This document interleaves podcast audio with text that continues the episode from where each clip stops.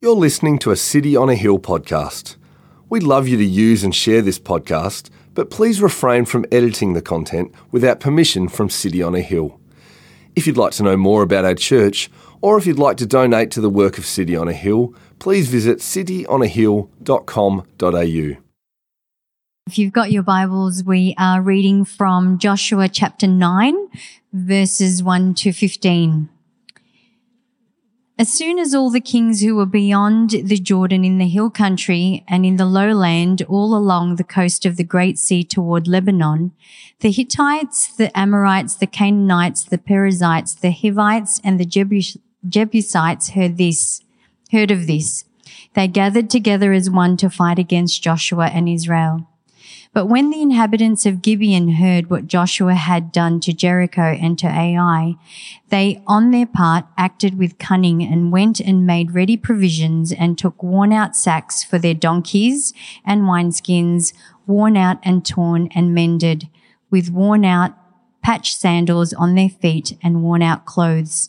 And all their provisions were dry and crumbly. And they went to Joshua in the camp at Gilgal and said to him and to the men of Israel, We have come from a distant country, so now make a covenant with us. But the men of Israel said to the Hivites, Perhaps you live among us, then how can we make a covenant with you? They said to Joshua, We are your servants. And Joshua said to them, Who are you, and where do you come from? They said to him, From a very distant country your servants have come, because of the name of the Lord your God. For we have heard a report of him and all that he did in Egypt, and all that he did to the two kings of the Amorites who were beyond the Jordan, to Sihon the king of Heshbon, and to Og king of Bashan, who lived in Ashtaroth. So our elders and all the inhabitants of our country said to us, Take provisions in your hand for the journey and go to meet them and say to them, We are your servants. Come now, make a covenant with us. Here is our bread. It was still warm when we took it from our houses as our food for the journey on the day we set out to come to you. But now behold, it is dry and crumbly. Verse 13. These wineskins were new when we filled them, and behold, they have burst and these garments and sandals of ours are worn out from the very long journey. So the men took some of their provisions, but did not ask counsel from the Lord. And Joshua made peace with them and made a covenant with them to let them live, and the leaders of the congregation swore to them. This is the word of the Lord. Thank you, Clarice. I think this picture is called uh, Mary Consoles Eve. I saw it on Facebook a couple of months ago, and I was quite struck by it because I think it points to the story that actually underpins all of human history. On the left of the picture, you'll see Eve in the simple clothes she, she received after she and Adam fell into sin in the Garden of Eden. She looks ashamed here, doesn't she? Regretful, clearly aware that that sin had cursed the world. Their sin had cursed the world and brought suffering. But on the right, we see Mary, Mary, the mother of Jesus, consoling Eve, inviting her to touch her belly because there's salvation there. Now, don't stress. I'm not going to say that Mary is the savior. That's not what I'm about to say here. What she's doing here is she's pointing to the fact that within her womb is the savior, Jesus, the one God sent to secure forgiveness of sin and to overcome the tragedy of the fall.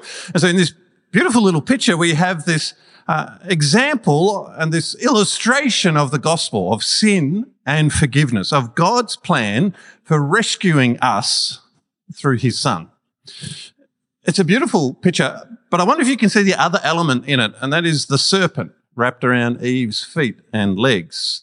The serpent, of course, is the devil, and you see him here trying to stop the woman and hold her back, trying to hurt and destroy her. And we see in Genesis 3 that that is actually the devil's great desire.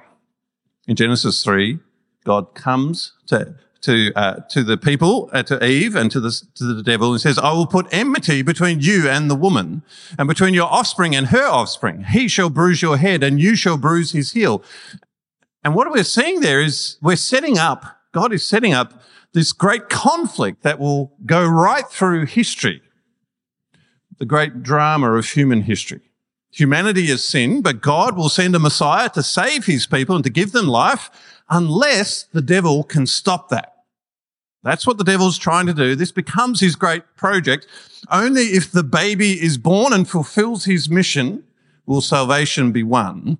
And so the devil will do everything he can to seek to prevent that by destroying the children of Eve and cutting off the line to the Messiah. He, he needs to find a way to stop that from happening. And I want you to keep this picture in mind over the next couple of weeks as we look at the next few chapters of Joshua. We're heading, heading into a part of this book where God's people claim the land that God has promised for them and set apart for them.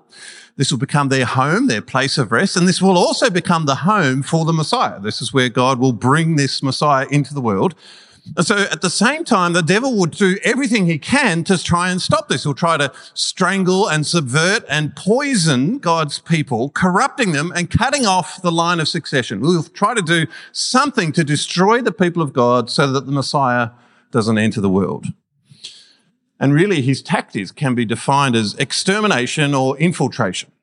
He will seek to destroy them in outright war through weapons and violence, or more subtly through infiltration, trying to get in amongst the people of God and to break down their holiness and their uniqueness, try to turn them away from God, tempt them to follow a different path, and so lose their uniqueness. That's really what we're going to see over the next couple of weeks. And as chapter 9 begins, we start to see both of those things. Israel's starting to make an impact. They've crossed the Jordan River. They've taken the cities of Jericho and Ai. And so the other nations sense that they're not going to stop there. And so they need to come and fight them. Chapter verse two, they gather together as one to fight against Joshua and Israel. This is that that what, what I was talking about with the devil's plan of extermination, this direct conflict, an attempt to destroy God's people with arms and ammunition. But we'll also see something else. See, there's another group of people who don't want to fight, the people of the city of Gibeon. Gibeon was an impressive city. In chapter 2, we're told that it was a great, uh, chapter 10, we're told it was a great city, like one of the royal cities. And their people were renowned for their fighting ability. They're, all its men were warriors, it says in chapter 10. But they don't want to fight.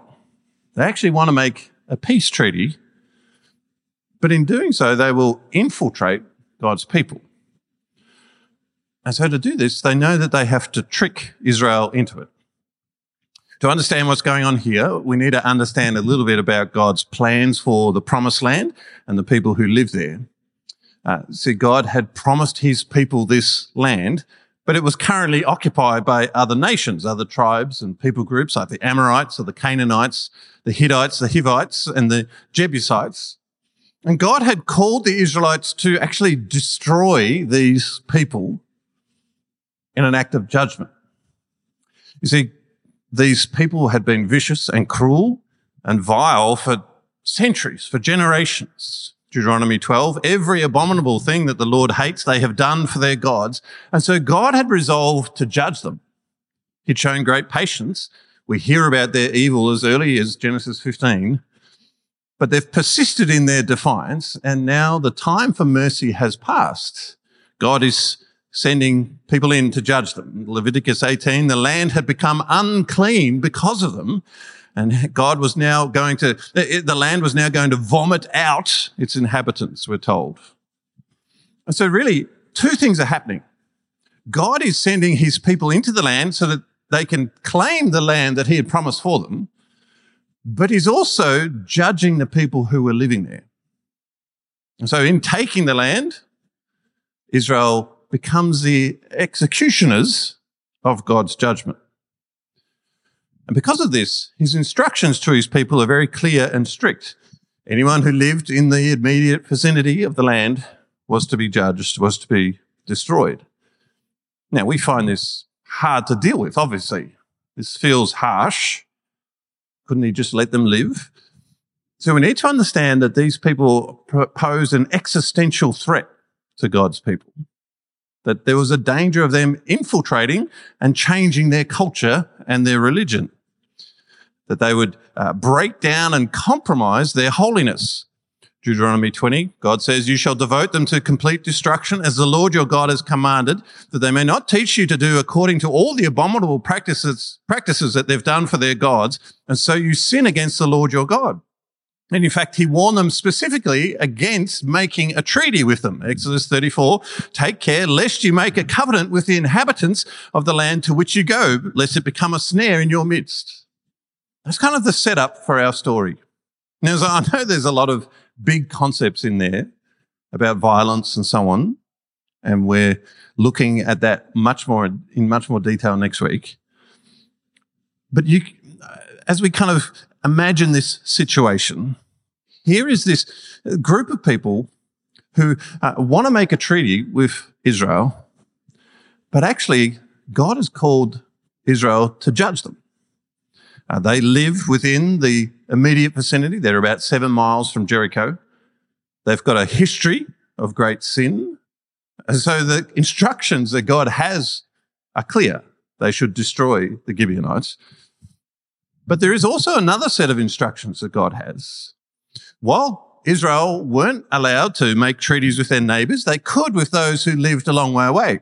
Deuteronomy 20, when you draw near to a city to fight against it, offer terms of peace to it and that's probably because the, the nations that were further away weren't such a danger to God's people and their morals and ethics.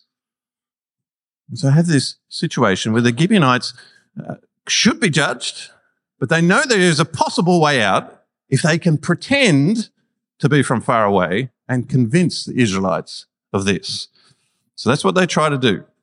They come to the Israelites with stale bread and tattered clothes, worn wineskins, as if they've traveled from a long way away. To leave no doubt, they say in verse 6, We have come from a distant country, so now make a covenant with us. And at first it sounds like the Israelites are quite suspicious of them. Verse 7, Perhaps you live among us. Then how can we make a covenant with you? They, they understand what God expects of them. They don't want to do the wrong thing. But the Gibeonites have their props and they say the right words. We are your servants. Come now, make a covenant with us and the Israelites fall for it. They take a closer look at the food and they're convinced and they make this treaty promising protection to the Gibeonites. And in so doing, they expose themselves to great danger. They have allowed the enemy to come to infiltrate uh, their society. You might remember the story of the Trojan horse. There's this ancient battle between the Greeks and the people of Troy. Finally, after much fierce fighting, uh, the Greeks look like they've sailed away and they leave this great big gift of a big wooden horse. The Trojans celebrate the victory and they wheel this horse into their city. But actually, the Greeks have smuggled some of their troops, their commandos, into the horse. And then by cover of nightfall, the guys jump down off the horse and open the doors and let in the rest of their compatriots and they uh, overtake and take the whole city. It's a classic story and it's become a, a proverb for us, hasn't it? That is when you allow your enemy into your community. That's, that's what we talk about. This Trojan horse that can get in other things without you realizing. And that's what the Israelites have done. They've made this treaty with the men of Gibeon and allowed themselves to be infiltrated by the enemy. The Gibeonites aren't going to kill them with swords, but there is a great danger that they will undermine their holiness this is what I was saying at the start. The devil can try to work through extermination or infiltration. And So I think we can see the devil seeking to infiltrate God's people in this story.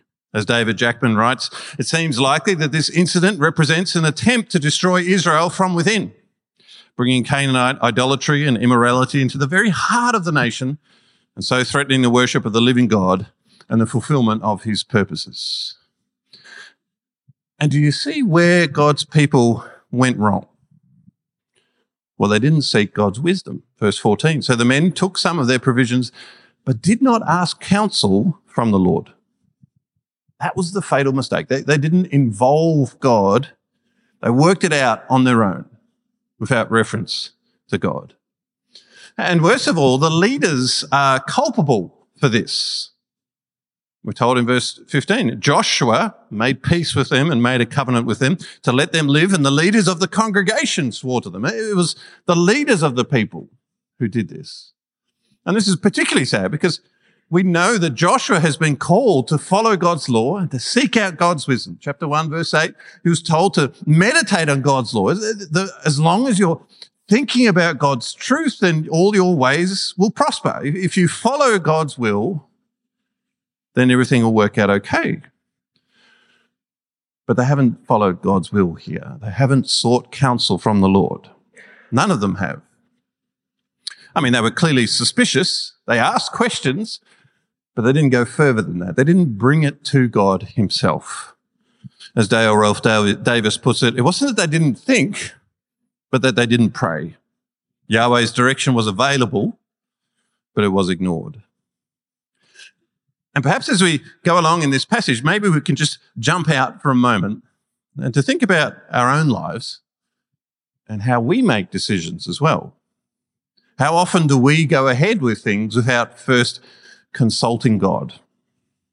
We're called as God's people to, to do God's will, but sometimes how often do we actually know God's will? How often do we seek His will? See, sometimes that means that we make mistakes, do things that are wrong. We make foolish commitments, unwise financial investments. Perhaps we ruin our relationships because we act impulsively in arrogance or pride or anger or impatience because we're not seeking God's will in this. We're making decisions independent from Him. As Davis puts it, we must beware of that subtle unbelief that assumes I have this under control. I know for myself, it's, it's easy for me to presume God's will. Have this general vibe of what God wants, and then I just kind of go along with that. But I don't necessarily pursue that further into more detail. And sometimes this doesn't mean so much that I go off and do something that's flagrantly wrong. But what I've noticed as I was reflecting on this is I don't necessarily do all that is right. What I mean by that is I've noticed a big difference when I really pursue God's will and pray about something. So if I pray before a meeting, I'll find that God gives me much greater clarity and wisdom. If I pray before a sermon, it's spend considerable amount of time in, a, in praying before a sermon. It's, it's more insightful or people get more applications from it. Anytime I truly seek God's will, it's not just that I avoid wrong things, but I get to open up more of what is right. Get into his path of truth and wisdom. I'm reminded of a quote I used a couple of months ago by H.B. Charles prayer is arguably the most objective measurement of our dependence on God. The things you pray about are the things you trust God to handle. The things you neglect to pray about are the things you trust you can handle on your own. So, so how much are we relying on God's strength, seeking His will? How much are we just living independent? Proverbs 3, trust in the Lord with all your heart and do not lean on your own understanding. In all your ways, acknowledge him and he will make straight your paths. Now, jumping back into the story, we see that God's people have sinned. They haven't sought out God's wisdom. And as we read on, we see the mess that this puts them in.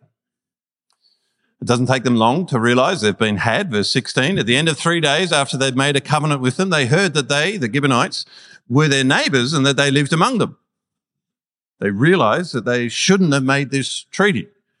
Immediately, the people want to do something about it. In verse 17, they charge down to Gibeon and the surrounding cities, and it seems that they're determined to attack them.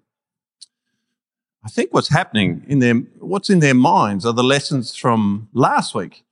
Uh, last week, you'll remember that they went to the city of Ai and they uh, boldly went up, assuming that they would have this easy victory. And then they suffered a whole bunch of losses and they, they come back and they ask God, what, what's happened? Aren't we supposed to win? Where's the strength that you're supposed to provide? And then God says, well, it's actually because you sinned. One of the people of Israel, a guy called Achan, had disobeyed God at Jericho, taken something that he shouldn't have taken. And so this was why they'd had this defeat. And so until they dealt with Achan, God wouldn't give them the victory. And so I think this is in the mind of the people here with the Gibeonites. They realize that they've done the wrong thing in making this treaty. And so they worry that God will judge them until they get out of it. They have to just do this.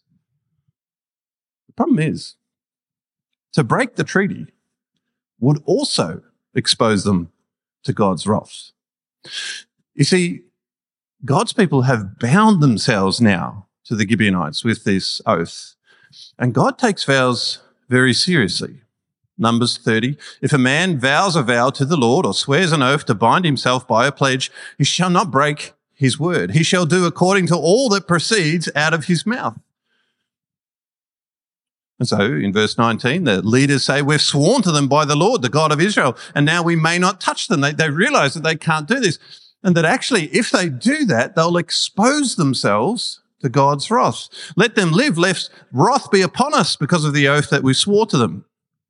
As David Jackman writes, if you, if you break a promise, then you become liable to God's wrath for that, since his name has been involved in the whole thing.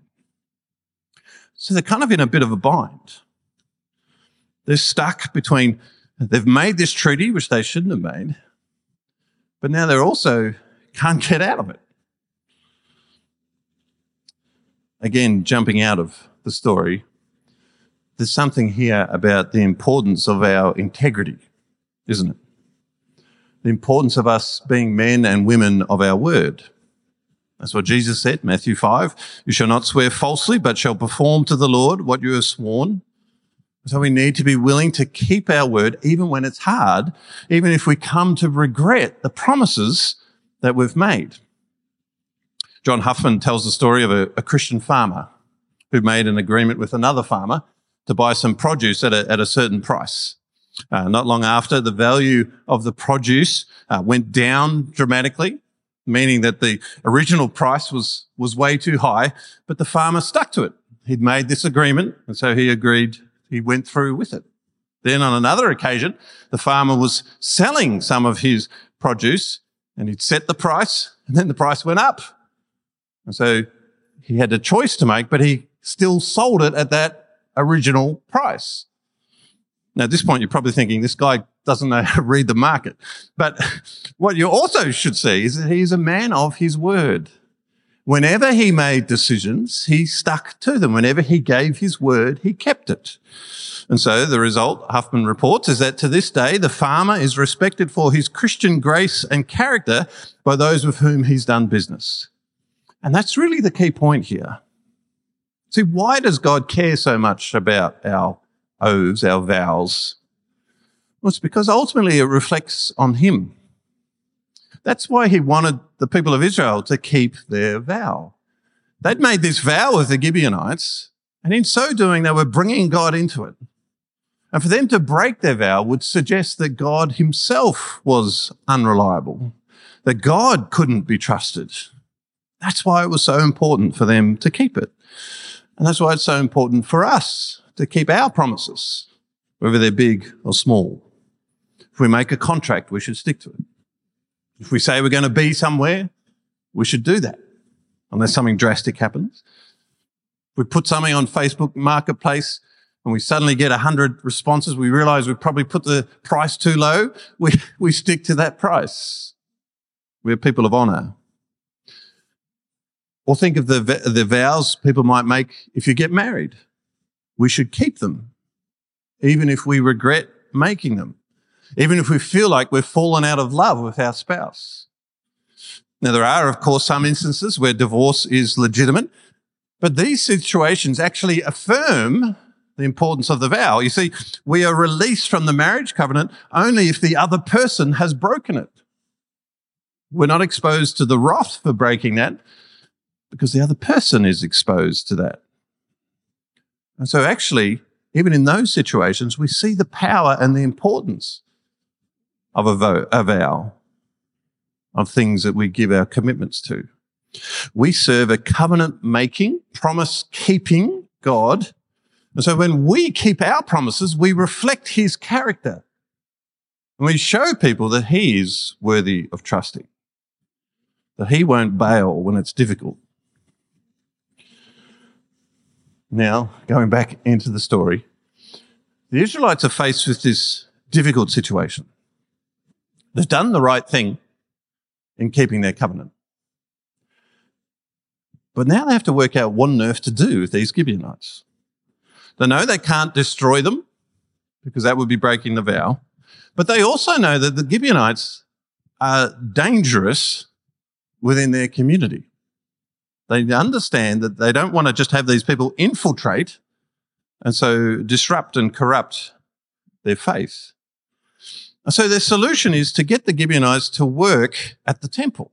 Verse 21, they became cutters of wood and drawers of water for all the congregation, just as the leaders had said of them. Now, I think this is the right response because it lines up with what God had commanded them. In Deuteronomy 20, he said, if you make a treaty with someone, another country, then they can come and work with you. Now, again, we might think that sounds weird. It sounds just like they're indentured slaves or something like that. But I want you to see that there's actually great wisdom and grace in what they do.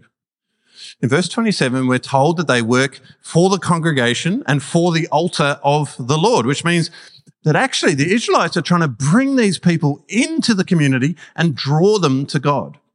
See, the great threat was that these people would turn them away to false religion. So how do they respond? Well, they actually bring them in so that they can do the true religion.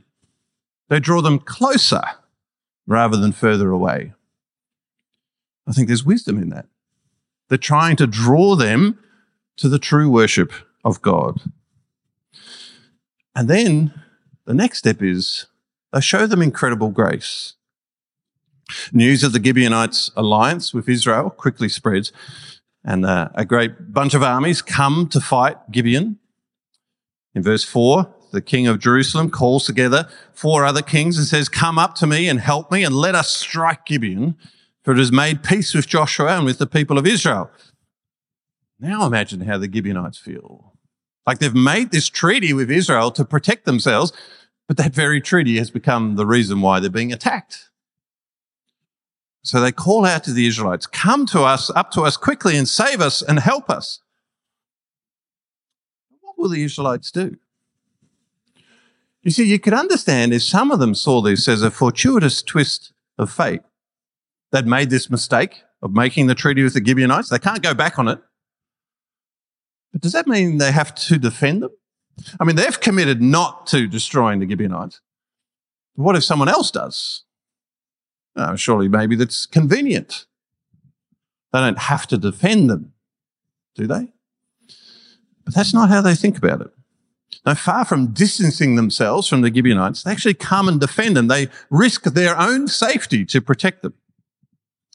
It's an incredible story of how it happens. As soon as they get the message, the cry for help. They rush and help the Gibeonites. There's no hesitation. They want to keep their oath. And then God comes through in the most spectacular way.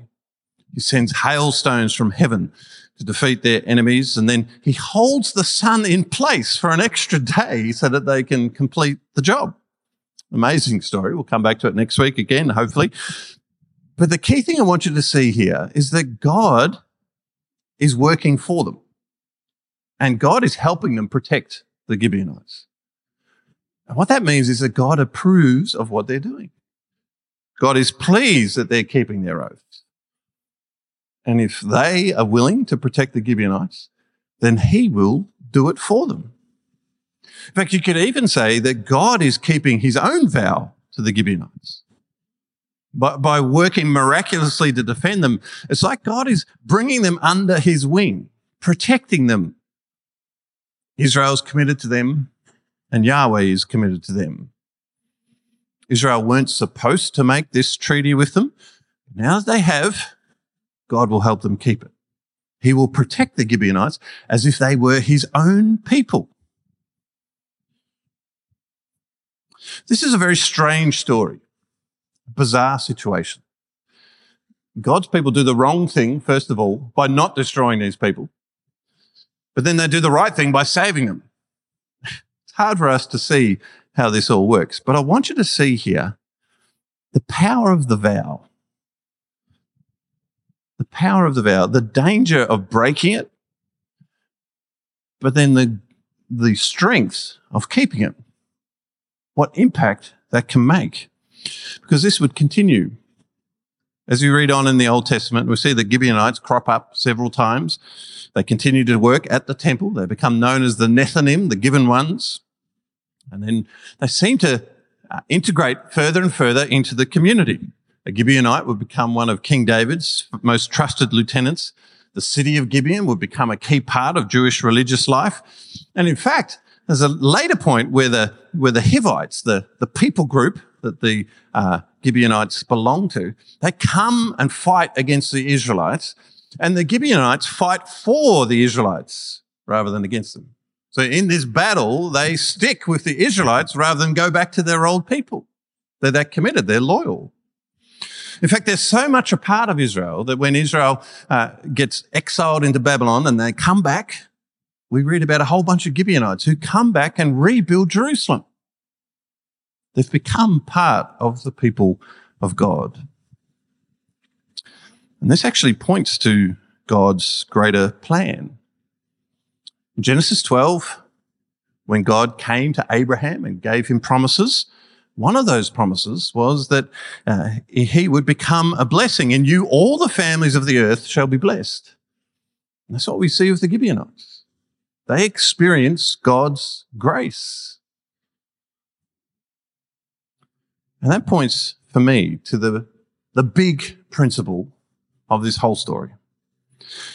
That what the devil means for evil. God works for good. See, there is this narrative that's been following right through human history of the devil seeking to corrupt and disrupt, to sabotage God's plans and to sow evil. But God always turns those things for good. It looked like God's people had made a mistake. They did the wrong thing. But now we're seeing that God has actually turned that for good. He's used it to show wisdom, to grow his people, and to bring the Gibeonites into his community. What the devil meant for evil, God has worked for good. And this is a principle that we see re- repeated uh, right throughout the Bible. Was said by Joseph after his brothers sold him into slavery. Genesis 50, as for you, you meant evil against me, but God meant it for good. We see it with the church in the New Testament. When persecution comes, God's people are forced out of Jerusalem and they scatter throughout the ancient world, taking the gospel with them further and further. We see it with the apostle Paul. He's in prison for preaching the gospel, but this just means that he starts preaching in jail. Philippians 1. I want you to know, brothers, that what has happened to me has really served to advance the gospel. And so that gives me encouragement and hope for the future. As God's people, it's easy for us to feel like the church is small, rejected, even oppressed. We're on the underside of culture. But God will work through this moment to do something. God loves to work in these moments. Whatever the devil intends for evil, God works for good. Whenever the devil seeks to exterminate or infiltrate, God can turn that for his purposes. And of course, the best example of all is Jesus Christ. If you go back to that picture, just remember this great conflict through history. The serpent seeking out the Savior, desperate to destroy God's Messiah. And at Calvary on Good Friday, it surely looked like he had succeeded, didn't it? I mean, Jesus had come to save his people. He was the Messiah they'd been looking for for centuries. But now the devil had worked amongst them, turned their hearts against Jesus. And so this hero that he'd promised, they destroy. They kill him. They resist and reject the very savior that God had sent them. And in this moment, surely the devil thinks that he is one. But even in that moment, God was working it for good. Just think about what Jesus said on the cross. Father, forgive them, for they know not what they do. So even as these wicked hands are destroying him, he sees how this can be turned for good. He's praying for them. He's pointing towards the good that God will do. You see, where the devil sought to destroy him and to destroy God's plans, it was actually through the death of Christ that forgiveness and life and salvation would come. What the devil planned for evil, God works for good. And he can do that anywhere and everywhere, and even inside us. You see, when I look at that photo, that picture, I look at Eve and I see myself too. She sinned, but we all sin.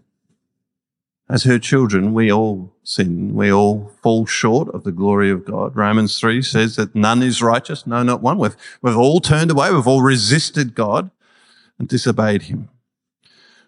And the regret and the shame that we see on her face is the shame that we feel when we realize that we are sinners. But the consolation that she is offered is the consolation we're given too. She's pointed to the womb. She's pointed to Jesus, to the Messiah that God will send. And we stand on the other side of this. We know that that baby did come, that that baby did fulfill that ministry, that that baby died for our sin and rose again to give new life. And so now God calls us, invites us to find the hope that Mary is offering Eve, that God is offering us. We come in our shame, in our conviction that we've done the wrong thing, that we are sinners, and we find the comfort of our Saviour Jesus. Because God turns evil into good, even in us. Let's pray. Father God, we thank you for this story. It's a strange one. It'd be easy for us to not truly understand it, but we see a principle here that runs through history. This great conflict between the devil and you, between good and evil. The devil seeking to destroy your plans, but you always triumphing. We thank you that in Jesus, we can be sure that you have won. And if Jesus, if you could turn the greatest evil, the killing of Jesus, into the greatest good, our forgiveness and salvation, then surely we can have hope that you will work all things together for good for us. Give us that trust. Give us that bold confidence and hope. May we see it in our lives. May we point to you. May others see it in us. Thank you that you can redeem any situation. You can redeem our mistakes. You can redeem our sins. You can turn evil to good. In Jesus' name we pray. Amen. Thank you for listening to our podcast. If you'd like to know more about our church, or if you'd like to donate to the work of City on a Hill, please visit cityonahill.com.au.